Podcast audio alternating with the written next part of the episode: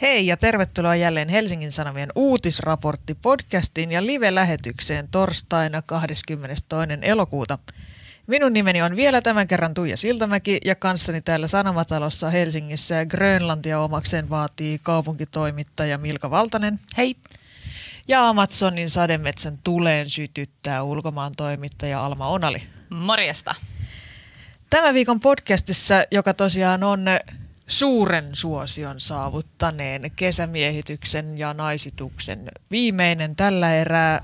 Me puhumme ainakin työajasta ja sekoilemisesta.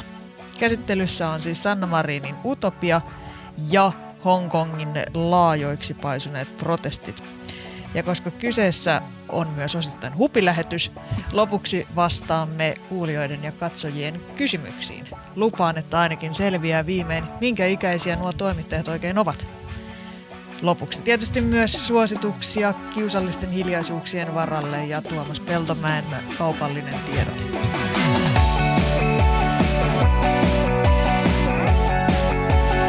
Oletteko valmiita aloittamaan? Ehdottomasti. Joo. Hyvä. Viime viikonloppuna SDP juhli 120-vuotista taivaltaan Suomen Turussa. Kuten kaikissa hyvissä bileissä, näissäkin meininki lipsahti jossain kohtaa aika korkealentoiseksi ja kuten kaikissa hyvissä juhlissa, näissäkin oli paneelikeskustelu.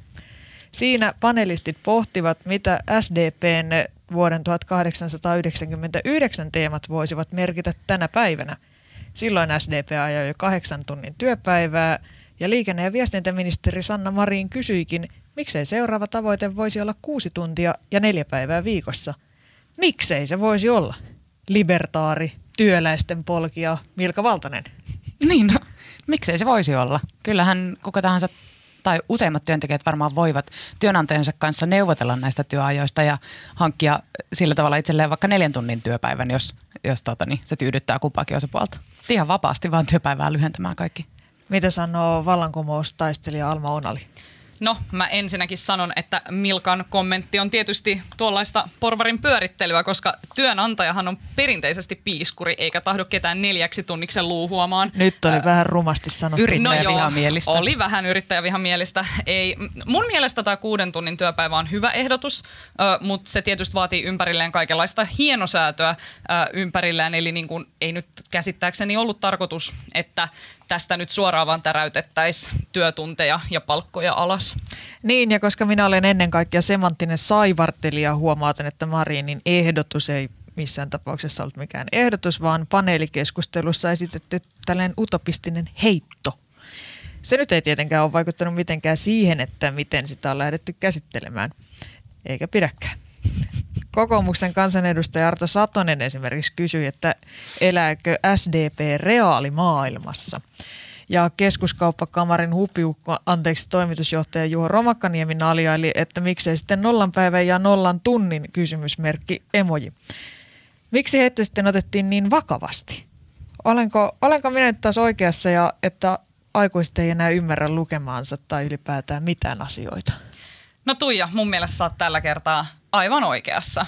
Yes. Nämä hän ei selvästikään edes halunneet ymmärtää Marinin kommenttia oikein. Ovatko miehet liian tunteellisia yhteiskunnalliseen keskusteluun? No näköjään. Sitä paitsi Romakkaniemelle vaan vastauksena, että nollatuntisopparithan ovat jo tätä päivää, että hänen niin kuin, oh, letkautuksensa snap. meni vähän ohi maalista. Mutta siis Marin itsekin sanoi, että hänen ehdotuksensa oli utopiaa, jota ei ole edes tarkoitus ottaa heti tässä systeemissä sellaisenaan käyttöön, mutta tietysti nämä isoherrat halusivat heti päästä nauramaan sosiaalidemokraatin hauraille haaveille ehkä he olivat myös hieman, hieman provosoituneita siitä, että just viime viikolla tuli tämä Etlan tutkimus, jonka mukaan palkka-ale eli kilpailukykysopimus eli työajan pidentäminen on tehostanut suomalaista työelämää, lisännyt tuottavuutta ja tehokkuutta ja kaikkea muutakin hyvää ja nyt sitten yhtäkkiä aletaan puhua jostakin työajan lyhentämisestä. Niin, niin kyllä siinä vähemmästäkin mies hämmentyy, että kaikkea pystyy aina ymmärtämään. Mutta siis mun mielestä tässä oli myös kyse siitä, että nämä tyypit hän katsoi tätä asiaa ihan eri näkökulmista, koska Marinhan nimenomaan sanoi, että tämä työajan lyhentäminen voisi lisätä ihmisten hyvinvointia ja ö, vapauttaisi aikaa sivistyksen ja perheen parissa vietettyä tehtyyn ö, nautiskeluun. Ja sitten nämä tyypit tulee huutamaan, että ää, kilpailukyky kärsii ja ei tässä ole mitään järkeä, niin tavallaan, että he otti tuollaisen tosi insinöörimäisen tavallaan katsantokannan tähän asiaan, kun taas Marinilla oli selvästi ihan jotkut muut arvot mielessä, kun hän tätä ehdotti. Inhimillinen politiikka se on aina mielessä, mutta oli miten oli, siis työaika muutenkin kiinnostelee, koska Antti Rinteen hallituksen tavoite on obviously lisätä työllisyyttä aivan rajusti ja ei tätä Mar- Marinin utopia siksikään oikein pidetä realistisena, mikä on jotenkin aika hauska lause, koska jos se olisi realistinen, niin se olisi periaatteessa utopia, mutta no joo. Voisitte kertoa vähän lisää niistä nerokkaista keinoista, joilla Antti Rinne aikoo suomalaiset työllistää? Mm, no ainakin Rinteen tämmöisiä työllisyyteen liittyviä toimia on tämä aktiivimallin purkaminen, jonka ehkä pääasiallinen tarkoitus ei kuitenkaan ole työllistävä vaikutus, vaan Kuten oikeistoajattelijat ovat huomauttaneet. niin, vaan työttömien olojen parantaminen ja kurjuuksien vähentäminen. Ja sitten ehkä niin tämä useiden kansanedustajien lupaamat yritystukien purkamiset tervehdyttävät suomalaista yrityskenttää ja työelämää sillä tavalla, että saamme tänne menestyviä firmoja, jotka työllistävät lisää porukkaa. Mm. Siis tavallaan tämä työajan vähentäminen hän niin kuin ei ehkä sinänsä liity työllisyyden lisäämiseen tai vähentämiseen siinä mielessä, että jos joku tyyppi, jolla on työpaikka, vähentää työtuntejaan, niin eihän se tavallaan lisää eikä vähennä työllisyyttä mihinkään suuntaan. Ja välillä, niin kuin, että itsekin toivoisin, tämä ihana utopistinen ajatushan on myös se, että, että kun äh, tavallaan jos niin kuin ihmiset vähentäisi työaikaansa, niin sitten ne ylijäävät tunnit voisi vaikka niin kuin käyttää siihen, että palkattaisi vaikka yksi ihminen lisää tiedättekö, tekemään sitten niitä uupuvia mm. aukkoja. Mutta käytännössä ää, näin käytännössä, ei tehdä, koska työnantaja riistää. Niin, tää, käytännössä tämä ei tarkoita sitä, että lyhyempi työviikko välttämättä lisäisi useamman ihmisen työllisyyttä, vaikka Aivan. se olisi ihanaa. Kyllä, nykyisin siis se, kuten ne varmasti ainakin kaikki tässä studiossa istuvat tietävät, niin nykyisin ne keskimääräinen säännöllinen viikkotyöaika on 37 tuntia, eli 7,5 tuntia päivässä viisi kertaa viikossa – ja, vasta, ja osittain tätä suunnatonta provosoitumista ehkä selittää myös se, että just pari vuotta sitten Sipilän hallitus pidensi työaikaa kilpailukykysopimuksella ja niin kuin ylipäätään yle, yleinen poliittinen konsensus on se, että tässä taloustilanteessa töitä pitäisi tehdä paljon enemmän eikä vähemmän. Mutta onko mä ymmärtänyt oikein, että Suomessakin vähän tällaista jotain Marinin utopian suuntaista on joskus kokeiltu? Kyllä, Suomessa 90-luvulla kokeiltiin lyhyempää työpäivää tai työviikkoa. Sitä kokeilua tehtiin sekä teollisuudessa että julkisella sektorilla kunnissa. Tuolla julkisen sektorin hoivahommissa tehokkuutta on aika hankala mitata, joten siitä ei ehkä saatu mitään hirveän semmoisia selkeitä tuloksia, mutta teollisuudessa kyllä saatiin ja siellä siis työ todella tehostui ja ihmiset ilmeisesti olivat myös iloisempia, että, että työntekijät teki kuudessa tunnissa ne kahdeksan tunnin hommat ja se oli suuri menestys.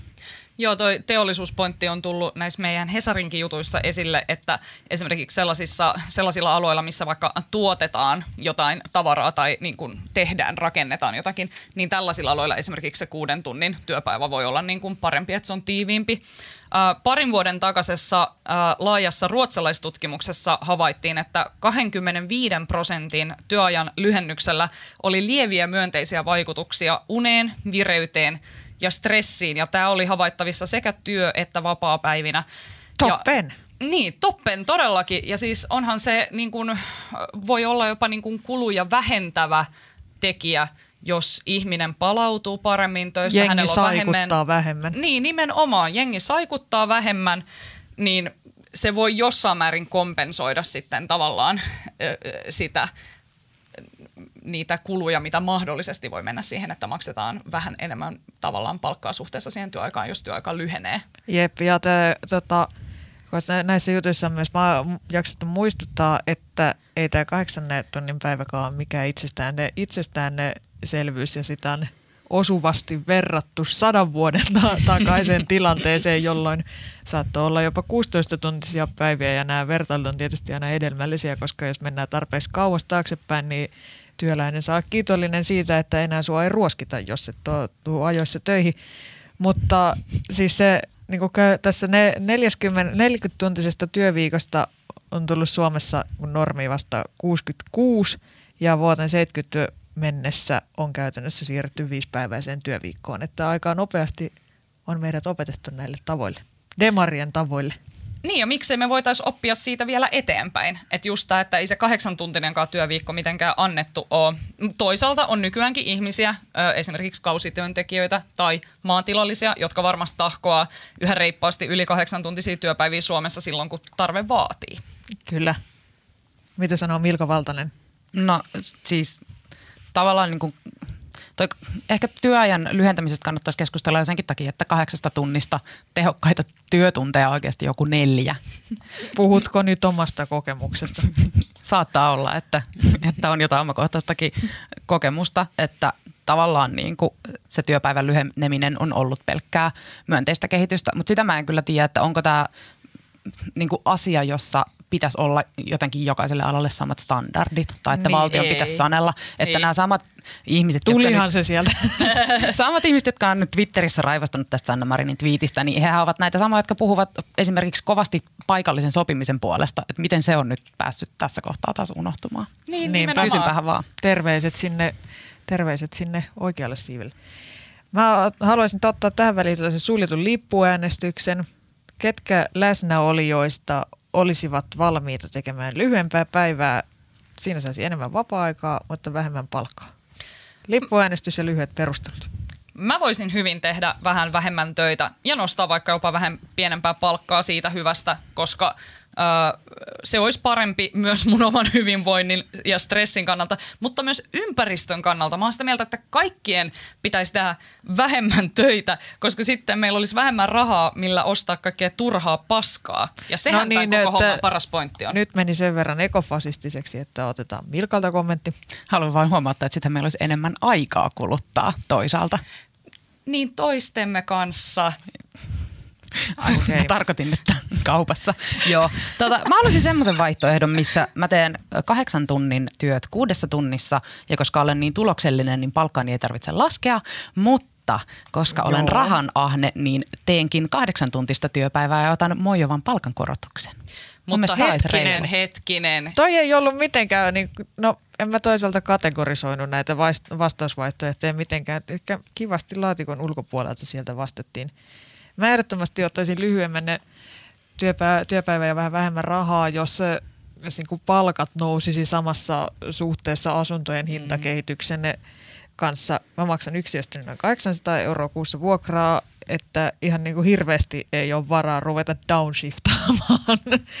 Mutta siis periaatteessa tämä sopisi mulle oikein hyvin, koska ei mulla ole mitään perhettä eikä lemmikkiä eikä puolisoa ja elinkustannukset on niin kuin erikoisoluita ja artesaanipizzoja lukuun ottamatta aika kohtuulliset. Enemmän aikaa jäisi niidenkin maisteluun sitten. Joo, se on ollutkin tosi iso ongelma viime aikoina, että jotenkin ei löydy melkein ollenkaan aikaa kaljanjuontiin. Mutta asiaan.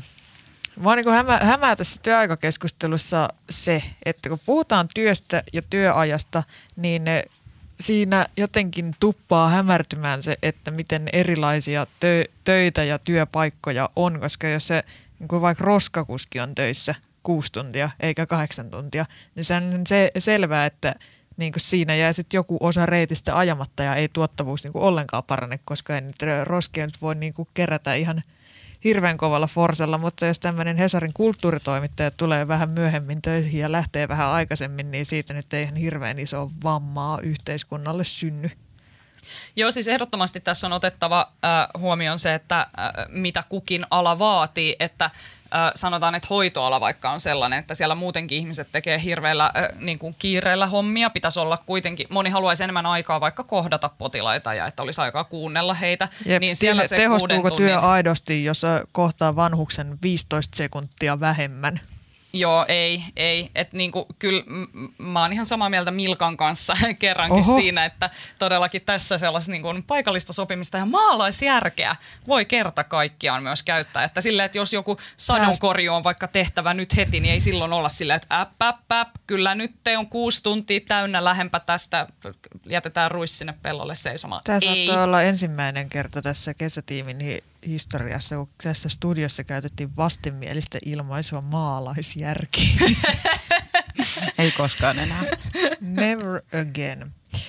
No niin, mutta siis tähän teema nyt ei ole silleen mikä ihan myöskään Sanna Marinin keksintö, koska myös, myös 2016 Li Anderssonia on haastateltu tästä muistaakseni Iltasanomissa ja silloin ne puhuttiin tästä työhyvinvoinnista paljon, että ihmiset pystyisivät tekemään töitään tehokkaammin ja sitten samalla sairauspoissaolot vähenis, koska jengi ei koko ajan saikuttaisi oikeasti burniksen ja leikisti flunssan tai muun syyn takia.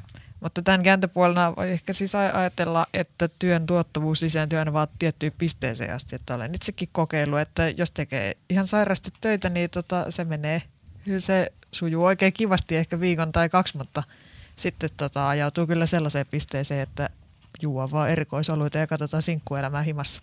Mm. Mä oon tehnyt kolme vuotta töitä pidemmättä ollenkaan lomaa ja kyllä se alkaa vähän mun juttuja jutuistakin huomata.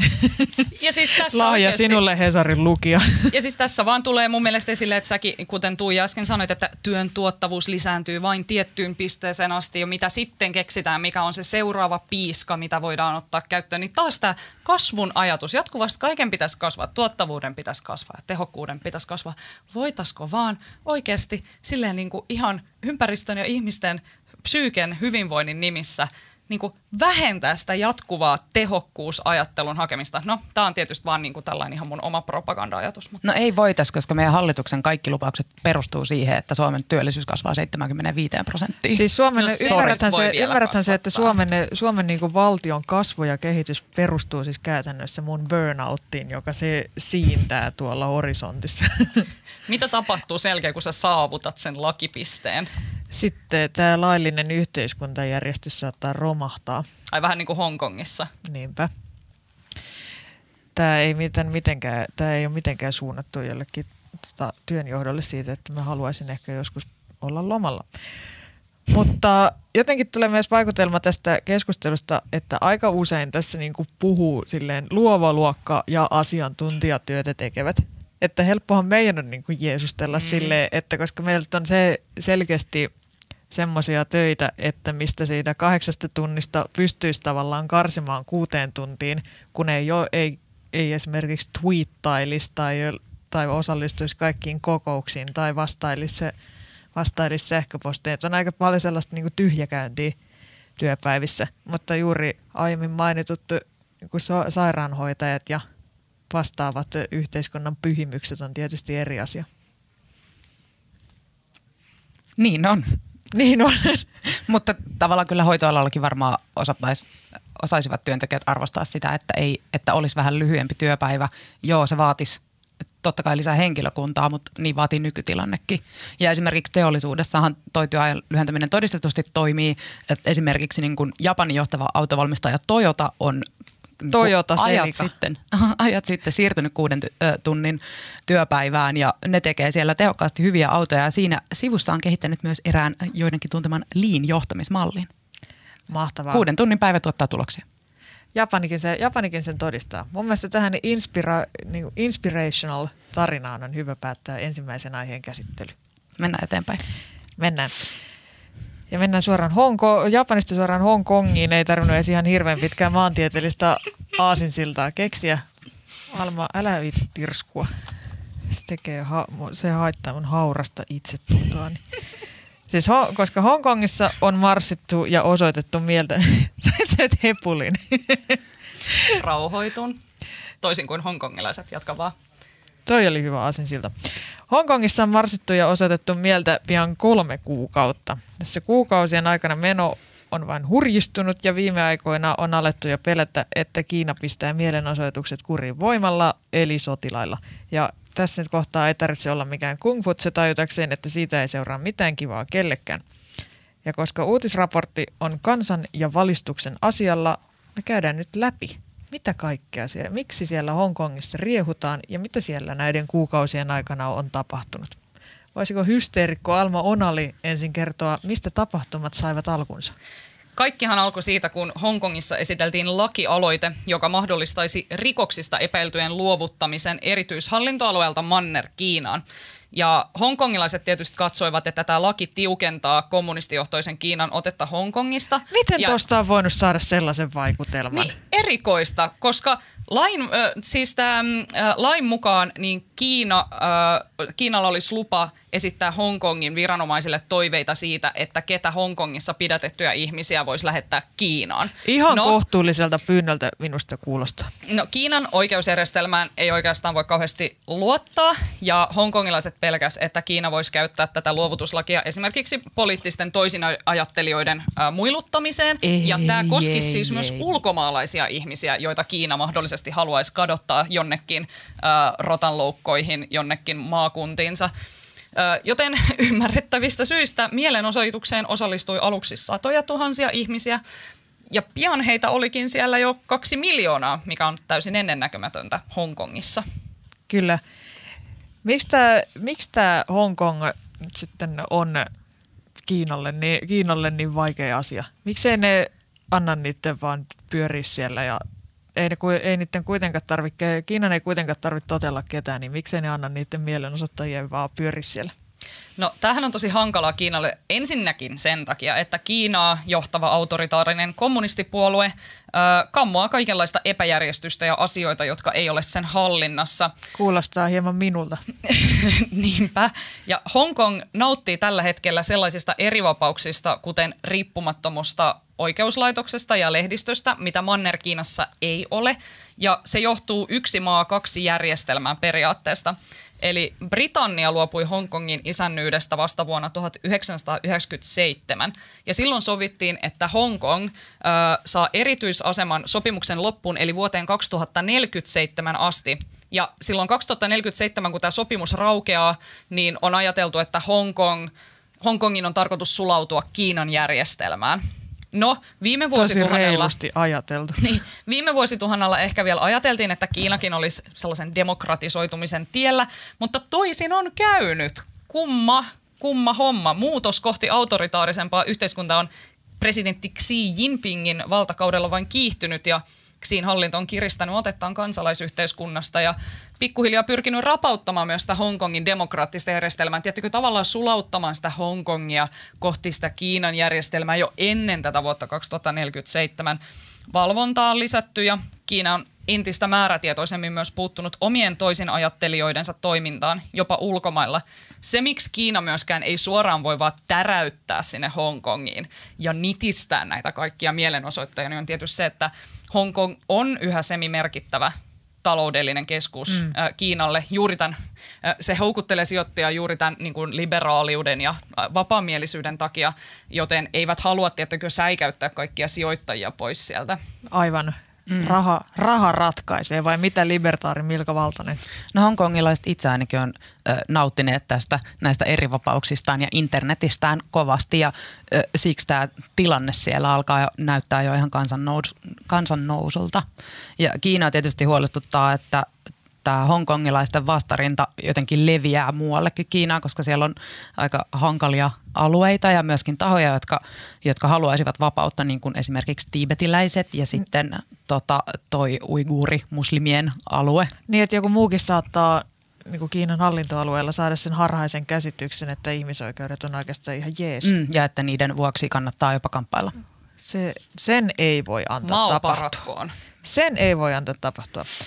Ja ke, siis kun nämä on, tämä on jotenkin hä, todella hämmentävä näiden protestien mittakaava, koska siis jo kesäkuun puolivälissä siellä oli miljoona ihmistä. Ja kun puhutaan jostain seitsemän ja puolen miljoonan ihmisen maasta, niin se tarkoittaa, että joka seitsemäs mm. hongkongilainen on siellä ka- kaduilla osoittamassa mieltä, mitä jotenkin ehkä tällaisessa suomalaisessa ja hämäläisessä kulttuurikontekstissa hieman vaikea kuvitella – ja se on silloin niin tätä Kiinan vastustamista alettiin pitää ihan ennennäkemättömän laajana ja sen jälkeen protesteihin on tullut vain lisäporukkaa ja siellä on ollut jopa kaksi miljoonaa ihmistä, kuten Alma muistaakseni aiemmin sanoi. Ja ne ei ole enää edes ollut mitään pelkkiä kansalaisaktivisteja, vaan siellä on lehtivissä näkynyt esimerkiksi jotain lakimiehiä, niin kuin Hugo Bossin puvut päällä kävelemässä, kävelemässä ja niin kuin on aika, aika iso juttu jo ihan symbolisestikin. Mm. Kyllähän siinä on ehkä jonkinlainen riski, että nämä mielenosoitukset tuottaisivat jotain tulosta, koska esimerkiksi 2003 vuonna hongkongilaiset ovat todella onnistuneet protesteissaan, että silloin vastarinta esti semmoisen lakimuutoksen, joka olisi kaventanut hongkongilaisten oikeuksia. Ja tota, toisaalta sitten taas 2014 vuoden tämmöiset sateenvarjomielenosoitukset eivät tuottaneet mitään tulosta, vaikka oli paljon mediahuomiota. Eli vähän arpapeliä, mutta kannattaa mm. ainakin yrittää. Niin, ja toisaalta Kiinan näkökulmasta riski on olemassa. Kyllä. Niin, meidän Hesarin Kiinan kirjeenvaihtaja Katrina Pajari on ainakin spe, tota, spekuloinut analyysissään, että Hong- hongkongilaiset on kadulla se, sen takia, että koska ei ole mitään muuta vaihtoehtoa. Että kun asujoi tuollaisen tota, no jossain määrässä ehkä taas on jokseenkin mulkvistilaisen valtion kanssa, niin ei, tal- ei, ole, niin ei voi äänestää, ei voi tehdä niin mitään, niin pakko mennä kadulle. Vai mie, mutta tähän liittyy, tähän liittyy myös Hongkongin hallintojohtaja. Kyllä, joo. Mikä on hänen roolinsa, Alma? No äh, tämän kahden miljoonan ihmisen jättiprotestin jälkeen siellä tapahtui tällainen yllätyskäänne, kun Hongkongin hallintojohtaja Carrie Lam, joka on tällä hetkellä aivan äärimmäisen epäsuosittu Hongkongissa, perui sen lakialoitteen ja pyysi anteeksi Kokonaan vai jotenkin väliaikaisesti? No, se oli selvä yritys saada ihmiset rauhoittumaan, mutta siis ensinnäkään Lamhan ei peru mitään lakialoitteita tai pyytele anteeksi ilman, että silloin Pekingin lupa siihen. Mm. Äh, sitä paitsi äh, se anteeksi pyyntö ja se äh, lupaus siitä, että hän hyllyttää lakialoitteen, ei riittänyt äh, kansalle – koska hän tavallaan ei kokonaan luvannut peruvansa sitä, vaan sanoi että se hyllytetään tietyn ajan niin kuin ajaksi ja sitten ehkä sen jälkeen se ei enää tule. Mutta hän ei ole kategorisesti vielä tähänkään päivään mennessä yksiselitteisesti sanonut, että ei tätä lakialoitetta ei tulla enää koskaan millään tavalla nostamaan esille tai esittelemään Taktinen täällä. veto. Mm. Takaportti on jätetty auki ja niin. sekös hongkongilaisia kismittää. Mm. Ilmeisesti tuo aloite on virallisestikin voimassa ensi heinäkuuhun asti. Kyllä. Ja toi lupasi, ettei sitä ennen tarkastella koko asiaa, mm. mutta ei kuitenkaan ole siis tosiaan luvannut, että ei tarkastella ollenkaan. Eli, eli se niin kuin riski on aika konkreettinen ja se on niin kuin alle vuoden päästä jo sitten taas uudelleen käsittelyssä. Aivan, Jep. eli jos on, jos on kerran jo lähtenyt sinne kadulle, niin ehkä sieltä ei kannata sitten tulla täysvälissä oikein enää poiskaan. Mutta mennään ne hieman eteenpäin, koska siis protestit ei tosiaankaan ole loppunut, ne on vaan kiihtynyt ja se, tässä on myös nämä, niin kuin ne yksikään ne ehkä oli se kun, kol, kun poliiseja alkoi joutua sa- sairaalaan, kun mielen, mielenosoitteet oli alkanut, kä- alkanut myös se käyttäytyä vä- väkivaltaisesti näistä poliisin kovista otteista. Nyt on pitkin ne kesä, kesä uutisoitu ja myös niin sekä Hongkongin hallitu, hallitus että EU on py- pyytänyt, että etten viittisi olla niin väkivaltaisia. Ja hämmentävää kyllä myös se Donald Trump on osallistunut näihin vaatimuksiin. Mitä hän on sanonut? Joo, no Trumphan aina välillä ottaa kantaa asioihin, sille varmaan joku sen edustaja sanoo sille, että voisit sä nyt vähän kommentoida näitä asioita. No joo, Olipa mut, kyynisesti ajateltu. No ensinnäkin Trump nyt tietysti vaan haluaa tietysti tavalla tai toisella laittaa kapuloita Kiinan rattaisiin, mutta Trump on sanonut näin, että hongkongilaiset haluavat demokratiaa, mutta jotkut hallitukset eivät demokratiaa halua ja siitähän Kiina äh, sitten pillastui ja Kiinan ulkoministeriön edustaja ai, ai, sanoi ai. Äh, Kiinan vastustavan voimakkaasti ulkovallan puuttumista Hongkongin asioihin ja Kiinan sisäisiin asioihin, mutta hongkongilaiset taas nimenomaan haluaa, että ulkopuoliset mm. puuttuu nytten Kiinan sisäisiin asioihin.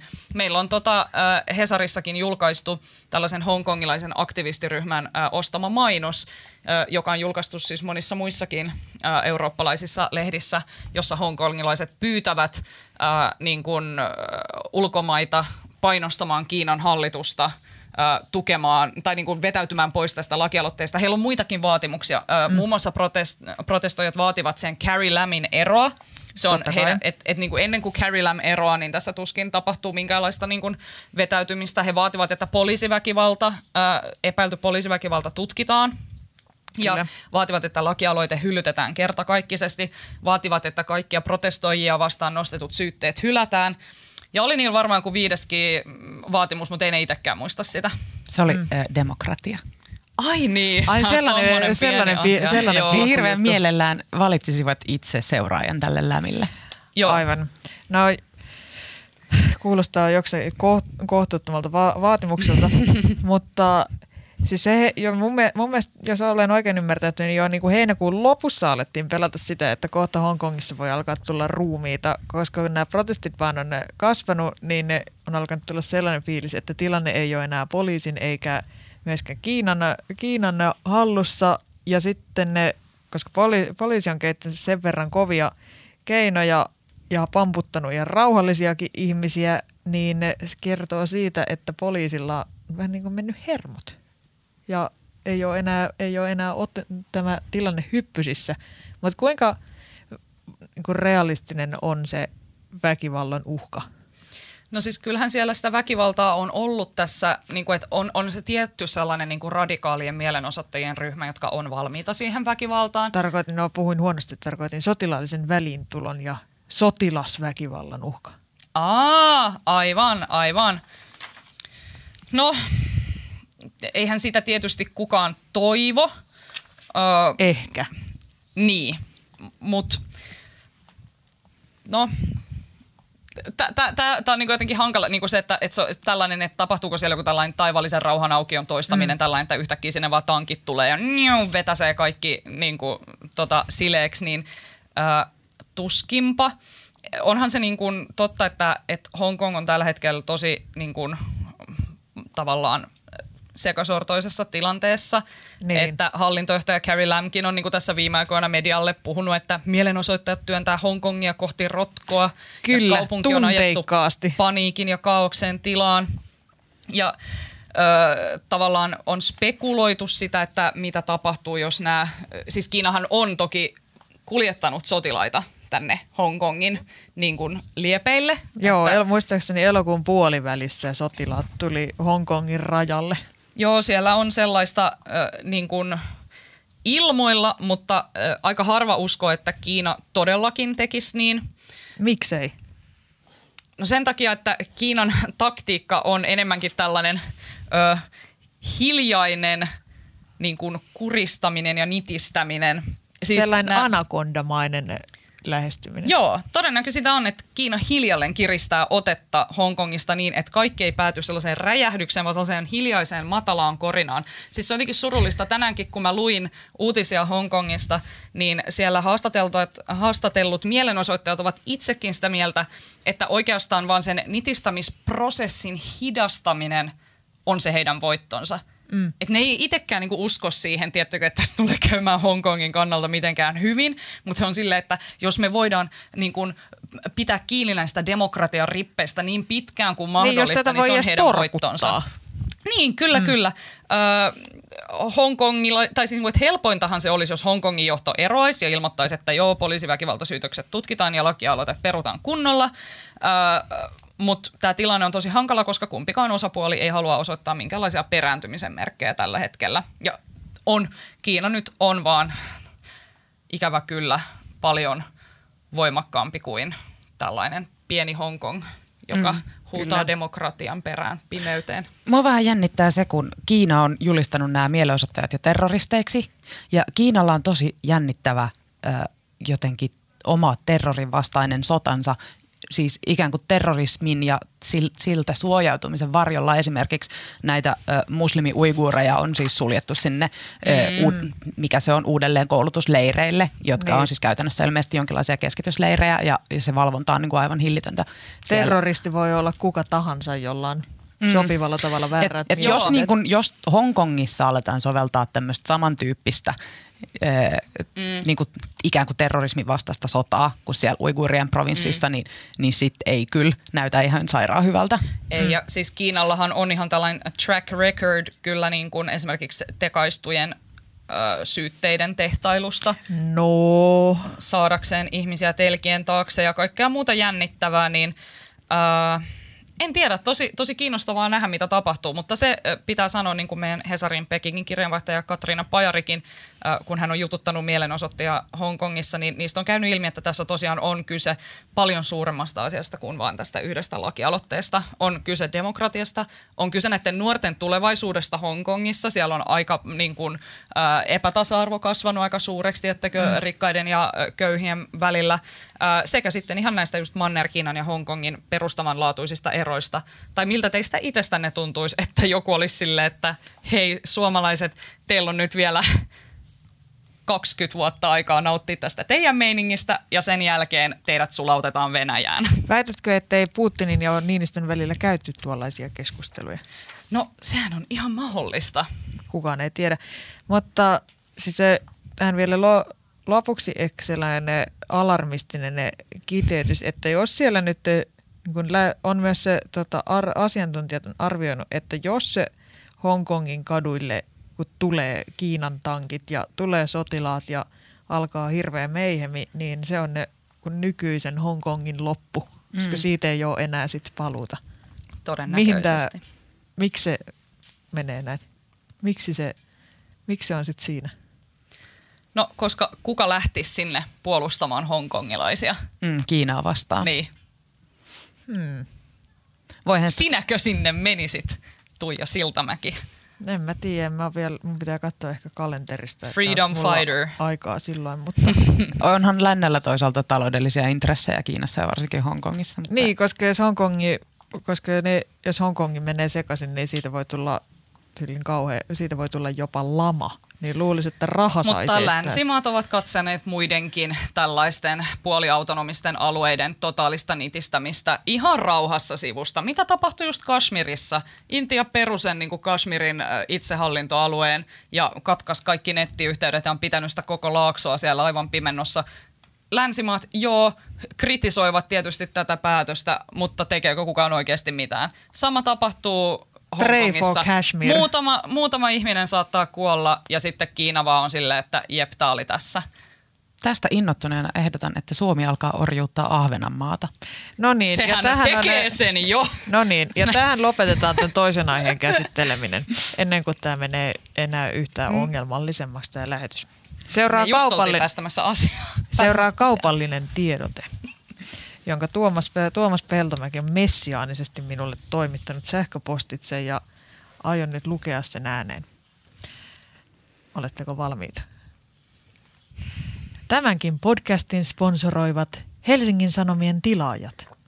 Hesari on merkittävin, täysin riippumaton suomalainen media, jossa on joka ikisenä vuoden päivänä kovaa uutista – syvällistä taustoittavaa journalismia, ulkomaan uutiset, internetin ja somen viimeisimmät käänteet, uusimmat trendit, teksti ja kuva ja ääntä ja kaiken tämän saat aivan omaksesi alkaen vain 9 euroa 90 senttiä kuussa. Varmaan enemmän kuin yhden kasmirilaisen keskovertopalkka. Se on enemmän kuin Intian BKT vuodessa. Ja mikä vielä parempaa, teille rakkaat podien kuuntelijat, on varattu ihan oma täysin ilmainen kuukauden kokeilutilaus osoitteessa hs.fi kautta parempaa kuunneltavaa. Eli menette osoitteeseen hs.fi kautta parempaa kuunneltavaa. Täytätte tietonne ja saatte Helsingin Sanomien koko sisällön, timanttijutut, podcastit ja ääniversiot kuukausiliitteen jutuista, uutiset minuutti minuutilta, näköislehdet HS-kirjaston viikon kirjan ja tekstihaun kaikkiin HSn lehtiin vuodesta 1904. Eli kaikki tämä vain podcastien kuuntelijoille osoitteesta hs.fi kautta parempaa kuunneltavaa. Tämä tulee vielä kerran. Näytetilaus ei sido mihinkään, kestää kuukauden ja loppuu itsestään siihen ja sen saat sinä, koska kuuntelet tätä podcastia, joten käy hakemassa se itsellesi osoitteesta hs.fi kautta parempaa kuunneltavaa. Tuija, so, miksi sä kuulostat noin niin kuin, kyllä se on, mun mielestä on oikeastaan aika hyvä diili, vaikka itse sanonkin. Mun mielestä tämä on mainio diili ja juuri sinun Hesarin kuuntelija lukija pitäisi käydä hakemassa se osoitteesta hs.fi kautta parempaa kuunneltavaa. Sieltä muun muassa Katriina Pajarin erittäin hyvät Hongkong-analyysit ihan suoraan sun käsillä ihan suopuisa, sopuisen asevelihintaan. Mennään aiheeseen, jota kaikki ovat odottaneet. Eli vihdoin ja kaikilla tarkoitan meitä kolmea.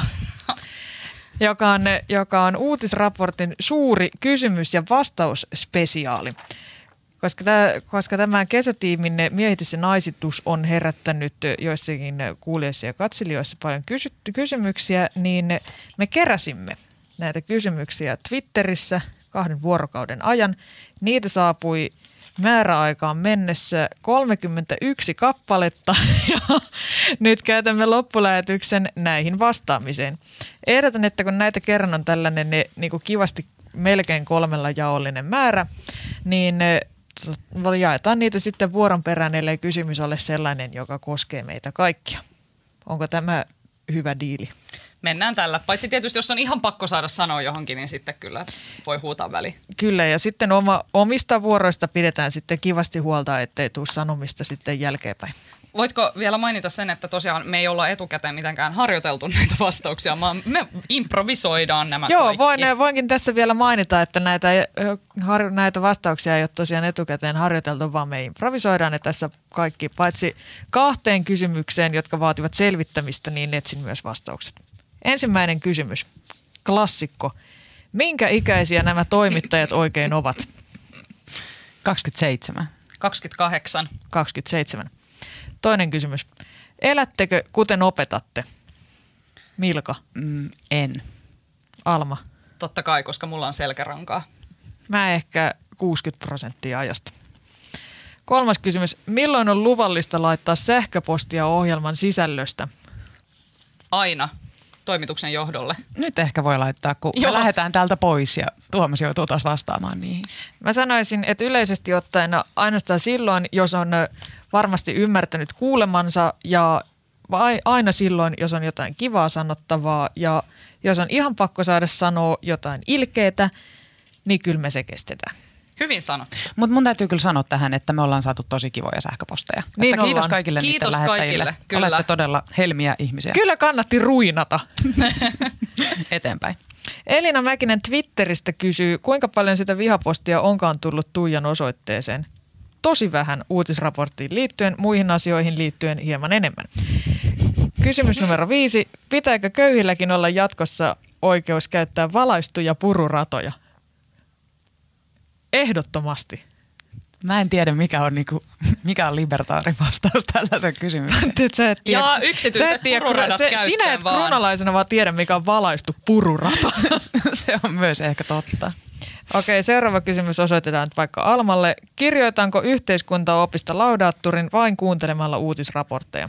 sanoisin, että ö, lukematta M vain ö, uutisraporttia kuuntelemalla on hyvä mahdollisuus, mutta jos L haluat, niin hyvä ihminen lue ihmeessä niitä kokeita varten, koska itse kymmenen vuotta sitten kävin noin kirjoitukset ja silloin maailma oli paljon helpompi, nykyään maailma on tosi paljon vaikeampi. Nyt niin meni, please, jaare, nyt meni jaarittelun puolelle, otetaan seuraava kysymys. Joo. Tämän osoitan itselleni. Miksei Paavo saa raapia partaansa lähetyksessä? Tämä oli yksi mun suosikkikysymyksiä. Tota, siis paran raapimisessa on siis lähetysteknisesti sellainen ongelma, että tällaisen mikrofonin, tällaisen akustiikan kanssa se aiheuttaa ääniteknisiä ongelmia, ongelmia koska sitä raapimisesta kuuluu tällainen voimakas rapsutteleva ääni, joka on niinku hirveä tahra muuten niin virheettömässä podcastissa. Ja lisäksi tällä kieltämisellä on toki humoristis-performatiivinen ulottuvuus. Pieni ASMR-ulottuvuus löytyy myös. Kyllä. Tämä on, seuraavakin kysymys on ilmeisesti osoitettu mulle. Oletko luokanopettaja, joka kerää studiovierailta kännykät pois? Arvaat varmaan, keneen sormi osoittaa. Ei ole ollut tarvetta kerätä kännykkö, kännykköitä pois. Ne ovat tässä pöydällä tälläkin mm. hetkellä. Mm. Senkin tuhmat panelistit. Yhdeksäs kysymys menee Milkalle. Kumpi on parempi biisi, lihaa ja perunaa vai matkalla Alabamaan? Mä vihaan noita molempia. Mä vihaan Häh? popedaa. Mä vihaan kaikkea mansarokkia. Tota, parempi biisi. Ehkä matkalla Alabamaan. Se on oikea vastaus. Se Mä on oikea vastaus. Ja se pullat meni just näin. pystyyn, pullat pystyyn. Alma Onalille seuraava mansilaisaiheinen kysymys. Ollaanko me hävitty tää peli? Ollaan. Oikein. Seuraava kysymys on vakava, joten vastataan siihen jotenkin yhteisesti Mitä mieltä olette journalismin objektiivisuuden ja riippumattomuuden ihanteesta ja sen toteutumisen mahdollisuudesta? Kuinka asemoitte itsenne vallankäyttäjinä? Mitä mielestänne on journalismi? Onko käsityksenne siitä muuttunut vuosien varrella? Ja toisin kuin kuvitella saattaisi, tätä kysymystä ei ole lähettänyt Karle Nordenström, vaan Twitterin käyttäjä jaetaan nämä vastaukset. Milka, mitä mieltä olet journalismin ja objektiivisuuden ja riippumattomuuden ihanteesta ja sen toteutumisen mahdollisuudesta? Mm, siis en usko semmoiseen kuin objektiivisuus. Mutta riippumattomuuteen voi Riippumattomuuteen uskon. Ja nämä on molemmat tavallaan niin kuin ihanteina hyviä, mutta totta kai journalismia tekee ihmiset – jotka eivät ole objektiivisia olentoja, vaan subjektiivisia. Toteutumisella on siis haasteita. Mm, Alma. Niin, tai, ja, siis ei se ole mun mielestä edes tavoite, että pitäisi jotenkin niin kuin objektiivisesti ja niin kuin niin. täysin neutraalisti itsensä ulkopuolella pystyä niin kuin tekemään journalismia, koska ei se olisi silloin niin kuin ihmisille suunnattua. Mm. Just näin, ja mä haluaisin lisätä tähän vielä, että tähän objektiivisuuteen jotenkin, että, että tavallaan missä se raja menee, jos vaaditaan, että ollaan täysin neutraaleja kaikkea kohtaan, niin silloinhan niin kuin, koska journalismilla on kuitenkin jotain tiettyjä perusperiaatteita, joihin me ollaan sitouduttu, esimerkiksi ihmisoikeuksien kunnioittaminen, mm, joku tällainen niin kuin demokratian edistäminen, nimenomaan kuin yhteiset tällaiset peruspilarit. Ja aikaisemmin niin kuin tavallaan ajateltiin, että tämä on ihan itsestäänselvää, mutta tänä päivänä, kun maailmalla kaikki tällaiset ä, antidemokraattiset voimat huojuttavat Voi näitä peruspilareita ja ihmisoikeuksistakin on tullut jotenkin sellainen haastettava asia. Ihan suomalaisetkin poliitikot sanovat, että ihmisoikeudet eivät ole samoja kaikille tai riippuvat jotenkin siitä, missä sinä asut. Nyt tämä meni niin, tiedotusopin esseen vastauksen no niin, puolelle, joo. joten vastaan enää vain ne, ne to, kysymyksen toiseen osaan. Kuinka asemoitte itsenne vallankäyttäjinä ja vastaan, että minulla ei ole läheskään riittävästi valtaa siihen nähden, miten paljon sitä haluaisin. Mili Twitteristä kysyy, mikä on Suomen paras paikkakunta ja miksi Milka Valtonen, mitä vastaat? Ö, vaikka vihan mansarokkeen, niin täytyy silti sanoa Tampere. Kysymys numero 13. Kum, kumpi? Putin vai Trump, Alma Onali? Putin. Kysymys Missä num- mielessä toi kysymys oli? Oliko se niinku kummankaan? Se oli täysin intuitiivinen. Oispa kummankaa. Jos olisi kummankaan, niin kummankaan olisi. Mä olisin Putinin Niin mäkin. Tuija. Tietenkin Putinin kanssa. Sellaisia Putinista jo täällä tällä kertaa. Juu, Putinin juu. terve. Seuraavaksi kysymys numero 14. Arttu Seppänen Helsingistä kysyy, jos Putin ratsastaa karhulla, lentää kurkiauran edellä, tai mitä Sauli Niinistö voisi tai pitäisi tehdä? Kaksiosainen kysymys, mutta silti, mikä olisi Salelle sopiva ratsu? Lenno. Sellainen valkoposkihanhi. Hmm. Mä en keksinyt mitään hauskaa, mä yritin. Näin käy toistuvasti. Kysymys numero 15. Tuomas Peltomäki Heessarin sanomaan nyt liitteestä kysyy, taistelisitteko mieluummin yhden kuuden tunnin työpäivän puolesta vai 500 ankan kokoista Sanna Marinia vastaan? Mä haluan vastata tähän. Siis se riippuu ihan siitä, että miten olisi aseistautunut. Jos mulla olisi esimerkiksi se niin kuin joku todella tehokas kivääri tai niin kuin edes heittotähtiä tai jotain niin kuin muita hyviä teknisiä niin kuin lämpötunnistimilla varustettuja aseita, niin mä niin saisin 500 ankan kokoista Sanna Marinia nitistettyä ihan milloin tahansa. Mä taas haaveilin sellaisesta kung fu-matsista niitä kohtaan. Sä haluaisit vaan painia niiden niin kanssa. Niin haluaisinkin.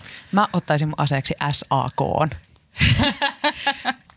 Tämän valtion mitä jos, tää, mitä jos tämä oli joku Peltomäen ansa, että meidät saadaan kiinni jostain niin lietsomisesta poliittiseen väkivaltaan? Tämä alkaa kyllä niin, kovasti kuulostaa niin. siltä. paska. Mä ei kannata mistään poliittista väkivaltaa. Älkää hyökätkö edes Ankan kokoisia Sanna Marineja vastaan. Kysymys numero 16. Arttu Muukkonen Lappeenrannasta kysyy, miksi Tuija vaan kyselee muilta vaikeilta eikä itseltään? Mietipä sitä Arttu. Mun mielestä oli äärimmäisen hyvä kysymys. Tuija vastaa koska luoja ja Tuomas Peltomäki ovat minulle sellaiset oikeudet suoneet.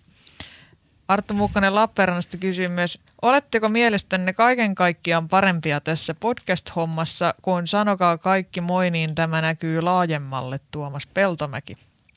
Otetaan lyhyt käsiäänestys, eli suljettu lippuäänestys. Milka? Kaiken kaikkiaan olemme parempia kuin Tuomas Peltomäki. Kaiken kaikkiaan, niin taidetaan olla. Kyllä mä sanoisin, että niin kuin ylipäätään kaikilla elämän sektoreilla. Pyry Pennanen Twitteristä kysyy... Paitsi rusketuksessa. Siinä on kyllä mun heikko kohta. Oliko kesätiimi parempi, koska A. Laajemmat näkökulmat, B. Ryhmädynamiikka vahvempi, C. Talvitiimi laiskistui, D. Rotaatio uudistaa aina, E. Kuulijasta saattaa tuntua siltä, F. Muu syy, G. Höpsis. Vaihtoehto E. Kuulijasta saattaa tuntua siltä, koska hän on kännissä. Nyt oli asiat on 19. Koulutuspoliittinen asiantuntija Valtteri Törmänen kysyy, miten kehittäisitte uutisraporttia konseptina, formaattina eteenpäin? Onko podcast toimivin muoto ja miten vastaamme? Mun mielestä tämä podcast-muoto toimii erittäin hyvin. Ei ole yhtään tullut mietitty, että miten uutisraporttia pitäisi formaattina kehittää eteenpäin. Ehkä tällainen kysymysosio voisi olla vähän useammin Siis täällä. mä haluaisin ehdottomasti tällaisen niin kysymysvastausosion edes niin kuin joka viidenteen lähetykseen toistuvaksi hupiteemaksi. Mä suosittelisin, että myös se oikea uutisraportti ottaisi käyttöön käsikirjoitukset, niin oh. homma pysyisi oh, kasassa. Oh, burn. Sehän ja kuin tässä, Amazonin sademetsä. Ja sitten tässä on jatkokysymys. Ja tuleeko kesätiimi, kesätiimi myös podcastin pikkujouluihin ja pääsevätkö he lavalla ääneen? Ensinnäkin en tiennyt, että tällaiset podcastin pikkujoulut on olemassa. Kiitti vaan. Se varmaan vastaakin kysymykseen aika tyhjentävästi. Pelataanko silloin bingo original vaihtoehdoilla vai summer edition lapulla? Mistä minä tietäisin, kun ei moniin bileisiin ole kutsuttu. Kunhan bingo pyörii, kaikki on hyvin. Mitä tapahtuu kesäpodcastille kesän loputtua? Tota, todennäköisesti me varmaan käydään joitakin kertoja terassilla kehumassa toisiamme. Esa-Pekka Mattila Twitteristä kysyy, mihin tehtävään Tuija ei ole valmiina käytettäväksi ja vastaan kaikki lapsiin liittyvät tehtävät paitsi paha noita. Ja Antti Gradon Tampereelta kysyy, tuutko Tuija ensi vuonna mun kanssa Flowhun pitämään hauskaa totta Meisselissä, jos sä tarjoat? 23. Ville Hämäläinen Twitteristä kysyy, mikä kukka on kaunein kukka? Huumorin kukka. Auringon kukka. Pekka Sauri kysyy rakentavasti, onko lasagne smoothie laillinen? Mä innostuin tästä lasagne smoothieesta. Mä olin vaan silleen, että kuulostaa ihan sairaan hyvältä. Toki se olisi kasvislasagne, mutta siis Pekka Sauri, mun mielestä on mahtava idea. En mä tiedä, kannatat sitä itse, mutta mä oon silleen, että lasagne smoothie, mm. Olisiko se niinku viileä kuin ne smoothiet yleensä vai lämmin niin kuin lasagnet yleensä? Ah, nyt mä alkoi ällöttää, kun tässäkin konkretisoitu tämä ajatus mun päässä. Mulle tulee tästä niinku se olisi lämmin. vauvaruoka, jota voisin mm. maistaa. Joo. Martti Tryyki Twitteristä kysyy, pitkällä tähtäimellä, mitkä kolme se hän siis kysyy, tämä kysymys alkaa, että pitkällä tähtäimellä, eikä hän kysy pitkällä tähtäimellä näitä asioita. Mitkä kolme seikkaa haluaisitte muuttaa suomalaisessa journalismissa, miksi ja miten? Okei, jokainen sanoo yhden. Milka aloittaa? Öö, tahtoisin muuttaa kannattavuuden, siis niin, että se olisi kannattavaa jälleen. Tuosta on hyvä aloittaa näiden muutosten tekeminen, mikä on Alman valinta. Haluaisin äh, palauttaa arvostuksen ja lukijakunnan paikallisjournalismille. Minä perään kuulutan sitten toimitusten sisäistä itsekritiikkiä ja kykyä u- sisäiseen uudistumiseen ja negatiivisen palautteen vastaanottamiseen ja toimintakulttuurin kehittämiseen. Saanko vielä yhden ekstra bonarin? No jos oot, kun oot noin kiltisti kerran ollut? Mä haluaisin oikeasti, että ö, suomalaiset EU-journalismista tulisi hyvää ja kiinnostavaa ja kaikki rakastaisivat sitä ja lukisivat paljon EU-juttuja. Mutta sehän ei ole toimittajien vika, vaan se on vaan se, että joka kerta kun joku sanoo EU, niin kaikki vaan nukahtaa. Niin, mutta onhan se toimittajien vika, koska me ollaan niitä, jotka sanoo EU. Eikä osata sanoa sillä tavalla, että kaikki ei nukahda. Siis tavallaan tämä on niin kuin itse aiheutettu tilanne, joka ruokkii itseään nykyään ja sitten siitä ei pääse vaikka kuinka yrittäisi. Minä Kysymys numero 26. No Antti Grandund jatkaa kyselemistä. Tämän, tämä kysymys on temaattisesti selvästi suunnattu Almalle. Miksi noin 30-vuotiaat toimittajat on niin kiinnostuneita omasta ilmastoahdistuksestaan, kun maapallo tuskin kovin paljon välittää ihmisten tunteista? Välillä tuntuu, että oletetun ahdistuksen huomioiminen on journalistisen työn edessä. Tota, mä oon nyt ensinnäkin sitä mieltä, että ei, selvästihän ihmisten ahdistusta ei ole mitenkään otettu tässä huomioon, koska kaikki journalismi näköjään vain edistää sitä. Öö, mun mielestä sen ahdistuksen huomioiminen tietyllä tavalla ei saa viedä sellaiseen harhaan, että jotenkin jotain valheellista toivoa valettaisi niihin aukkoihin, missä sitä ei missään nimessä ole.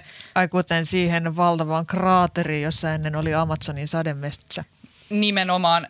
Maapallo ei todellakaan välitä ihmisten tunteista, mutta sanotaan näin, että jos ihmisten tunnereaktiolla ilmastonmuutokseen pystytään, jos se pystytään valjastamaan ilmastonmuutoksen hillitsemisen, hillitsemiseksi – niin silloin ilmastoahdistuksesta on järkeä puhua, koska asumme individualistisessa, kapitalistisessa yhteiskunnassa, missä yksilön mielipiteillä ja tunteilla on väliä. Mut niin onko... vaikka on henkilökohtaisesti sitä mieltä, että maapallo ei tarvitse ihmisiä, niin koska ihminen tarvitsee maapalloa, niin siksi meidän pitää puhua myös tunteista, koska se on kovin inhimillistä. Mutta tarvitseeko meidän puhua omista tunteistamme? Sitähän tämä kysymys tavallaan niin kuin käsitteli, että, että miksi miksi me täällä vaan länkytetään omasta minä, minä, tiedän, minä tiedän, mikä tähän on vastaus. Täällä kerran kaikki, kaikki muutkin vastailee, vastailee yhteen kysymykseen, vaikka selvästi on sanottu, että yksi vastaus Halusin vain täsmällisen vastauksen. Sinä sait äsken jo täsmentää. Minä sanon, että siis älkää et kysykö, nyt, miltä sano tuntuu, niin me ei vastata.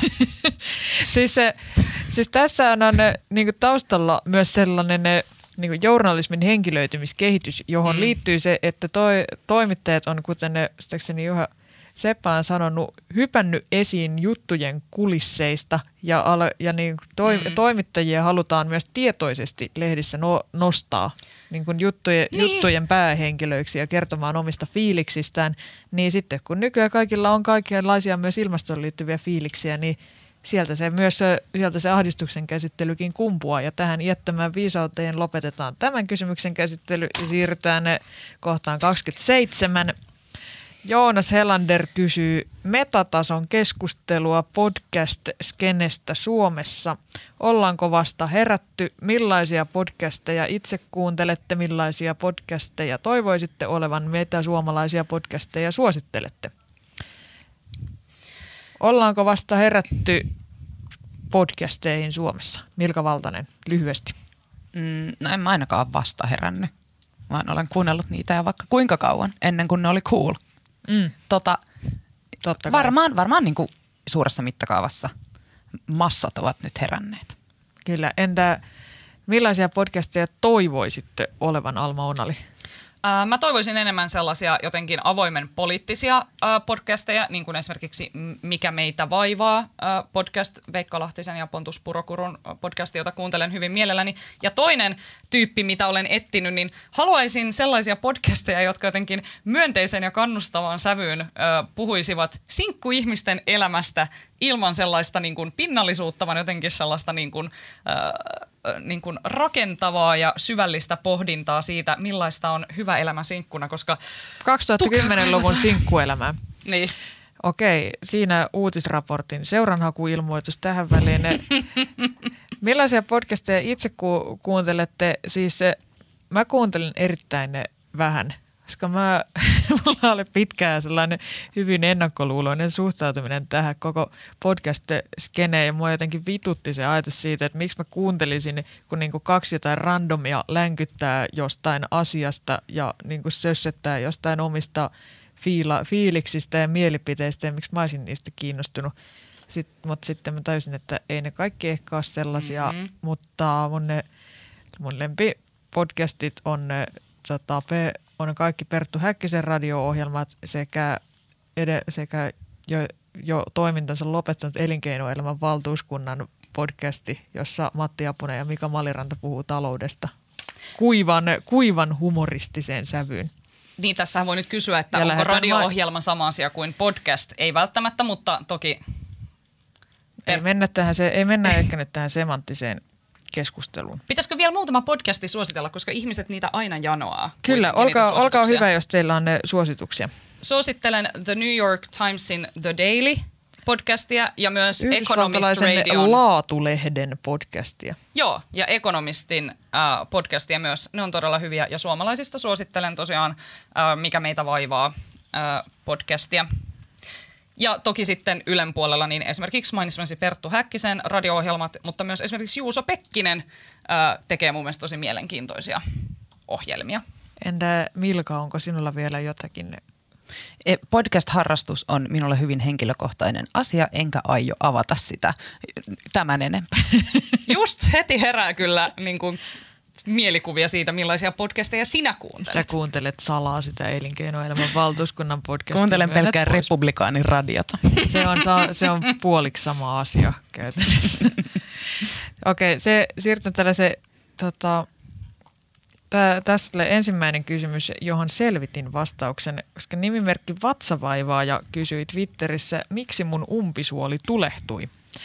Ja ensinnäkin uutisraportin terveyskirjasto huomataan tässä vaiheessa, että kyseessä oli todennäköisesti umpilisäke, vaikka näitä termejä käytetään ristiin.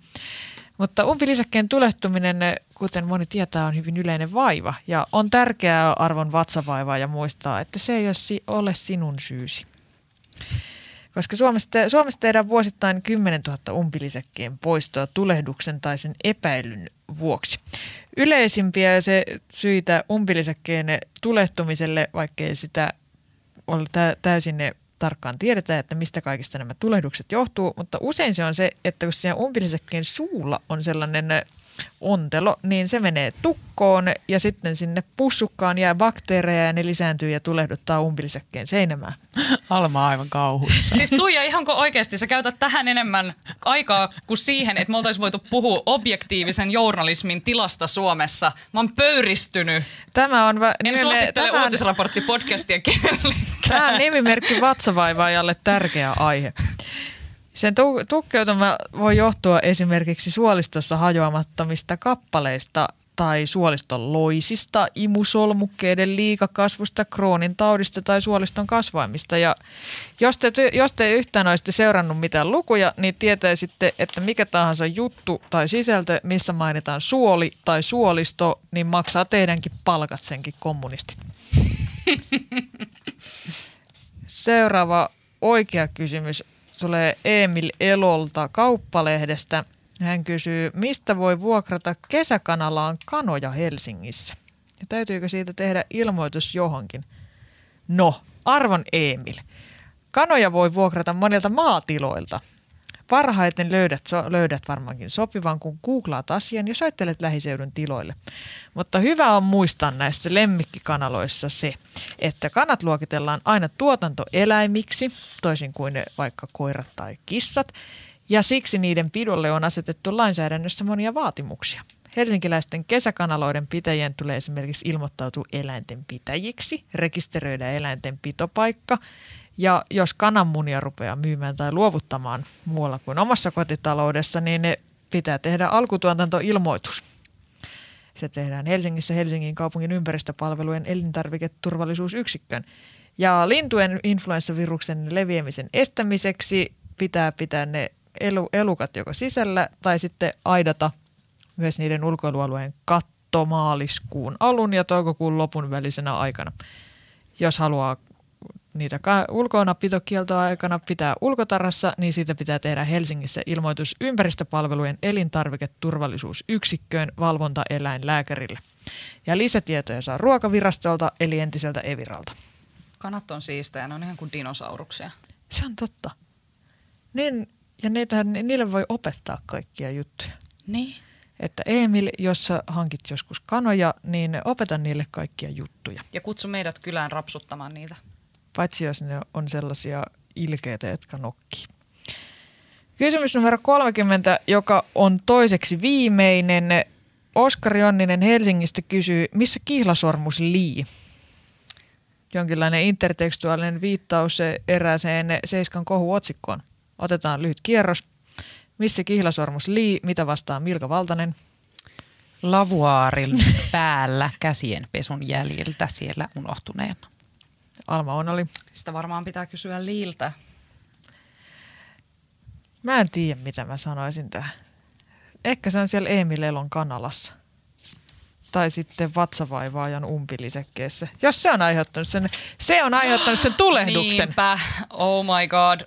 Oskari, sun kysymykseen on vastattu. Nimimerkki vatsavaivaa ja tarkista umpilisäkkeesi suuaukko Lee Andersonin kihlasormuksen varalta. Otetaan viimeinen kysymys, kysymys numero 31. Jani Huovinen Twitteristä kysyy, mitä tapahtuu todella? Tämä oli upea kysymys. Eksistentiaalinen. Tämä oli vähän niin kuin tämä Putin vai Trump. Mm. Niin kuin sille, että nyt pitää mennä intuitiolla. Mm. Anna mennä vaan sitten. Antakaa mä kerään tätä mun intuitio hetken, jos Tuija vastaa vaikka eka. Mitä tapahtuu todella niin, todella tällä hetkellä tapahtuu se, että lähetystä on takana minuutti, neljä, minuutti on takana lähetystä. Tunti ja neljä minuuttia, joten tässä sellainen ne pieni niin kuin neurootikko alkaa puskea pintaan, että pitäisi pikkuhiljaa alkaa lopetella tätä hommaa ja ajaa operaatio alas. Sanoisin, että todellisuus on konstruktio, joten vastaus löytyy kysyjän sisimmästä ja sitä kannattaa nyt tutkiskella Haluan täydentää. Todellisuus on hetkittäin piinaa, ilman hauskaakin voi olla viinaa. Vielä jotain lisättävää, Alma? Tämä tyhjens pajatson. Äh, mulla olisi tähän tosi paljon sanottavaa, mutta tota, sanon vaan, että mun mielestä todellisuus on äh, materiaalis-semioottinen konstruktio, samaan aikaan imaginaarinen, samaan aikaan fyysinen – kaikki me ollaan molekyylitasolla ihan samaa kamaa, mutta silti toisella levelillä aivan toista kamaa. Mitä Mä haluaisin tietää, mitä kamaa sä oot vetänyt ennen konflikt. tätä lähetystä. Uutisraportti suosittelee LSDtä. Jep. Ei suosittele, tämä on kansanterveydellinen ohjelma. Vain Hei. laillisia päihteitä käyttävät uutisraportin kuulijat. Mentäisikö tästä noihin suosituksiin? Mennään suosituksiin. LSDn suositteleminen kielletty. Mitä suosittelee Mirka Valtanen? Ö, Jos LSDtä ei ole saatavilla, niin... Ö, voin vähän paljastaa kuitenkin, vaikka äsken sanoin, että en paljasta podcast-listaltani uh. erään suosituksen. Yle Areenaan on tullut hetki sitten tämmöinen Olli Seurin tekemä podcast, jossa hän haastattelee haastattelijoita haastattelemisesta – ja se on paljon kiinnostavampaa kuin miltä nyt sain sen kuulostamaan. Kannattaa kuunnella. Olli Seuri on myös väljästi ajankohtainen henkilö, sillä hän aloittaa pian työt Tampereen yliopistossa journalistiikan ja viestinnän työelämäprofessorina. Mahtava tyyppi ja kova toimittaja. Kyllä kannattaa sitä on podcastia kova. kuunnella. Ja mielettömän mukava jätkä. Kaiken lisäksi, toivottavasti se kuuntelee uutisraporttia, että se saa tietää tämän, koska kukaan muu ei ole varmaan ikinä sanonut sitä sille. Ei.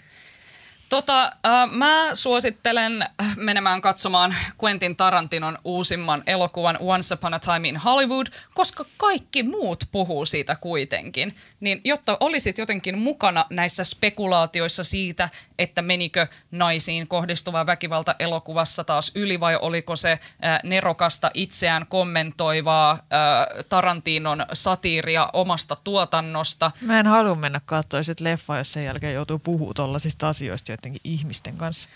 Joo, kyllä. Mä, mä, mutta on jopa kadulta napattu tällaiseen keskusteluun. En, en mene yksityiskohtiin, mutta näin on tapahtunut. Niin käykää katsomassa se leffa, että pysytte äh, niin kuin, tällaisen niin kuin zeitgeistin, tiettäkö, aallonharjalla.